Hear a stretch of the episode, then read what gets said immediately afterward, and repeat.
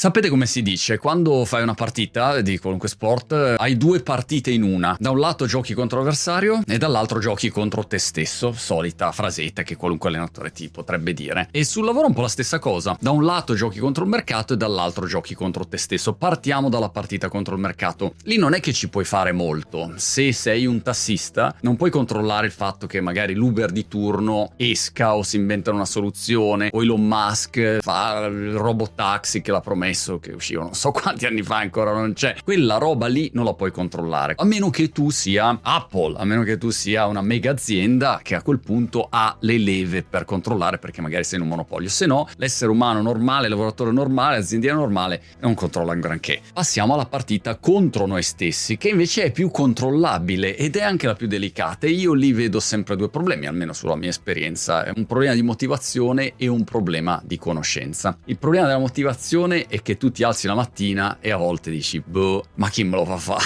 Capito? Ed è difficile trovare la motivazione. Ho visto questo video di Eddie Hall che ha sollevato 500 kg e per trovare la motivazione va a immaginarsi le cose più incredibili. In un'intervista diceva che il suo allenatore diceva, guarda, devi immaginare, ma realmente, devi veramente pensare che c'hai tuo figlio lì sotto a un camion e tu devi sollevare questo camion. Non c'è il piano B, o uno arriva con la pistola alla testa e tu devi trovare la forza da qualche parte per riuscire a farlo. Per cui per vincere questa battaglia del diavolo contro noi stessi abbiamo un problema di motivazione che devi trovare tu e lo attingi da qualche parte e ognuno ha le sue strategie, insomma, motivatori. Io non sono molto bravo a motivarmi, ma di volta in volta trovi qualche cosa che ti stimoli. Ad esempio Michael Jordan, no? che trovava apposta dei comportamenti di altre persone che riteneva o si inventava che fossero negative nei suoi confronti per avere quello stimolo, quella motivazione motivazione, ognuno ha le sue. Il secondo problema di questa battaglia contro noi stessi invece è un problema di conoscenza. Uno si concentra sempre su quello che sa e invece sapete, Ray Dalio Docet, abbiamo un grande problema rispetto a quello che non sappiamo. Tu non sai di non sapere, questo è il grande problema. Oppure c'è il Dunning-Kruger che in te che ti fa dei danni. E allora quello è quello che io oggi vedo più evidente, perché la motivazione tu puoi anche trovarla, però la tua ignoranza è un casino da colmare. Nel mio recente lancio dell'NFT che non puoi non aver seguito perché ho tempestato per due settimane, era abbastanza evidente, lo trovate nei commenti, il livello di non conoscenza. Qual è la situazione oggi? Che hai questo mondo cripto che è un grande tsunami che sta venendo giù e hai tutta una serie di persone che non lo vedono proprio, sono girate dall'altra parte non vedono lo tsunami che arriva. Oppure si girano e dicono, ah c'è una mondina, vado a farmi un bagnetto.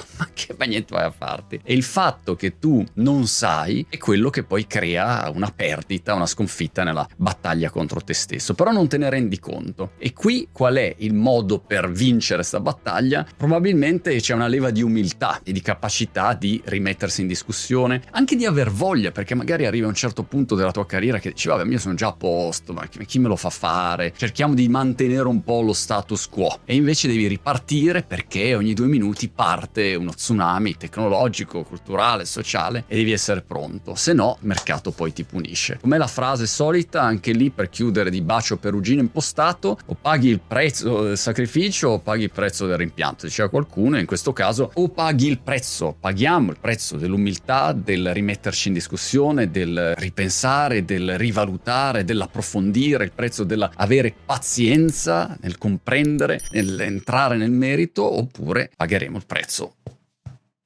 del rimpianto.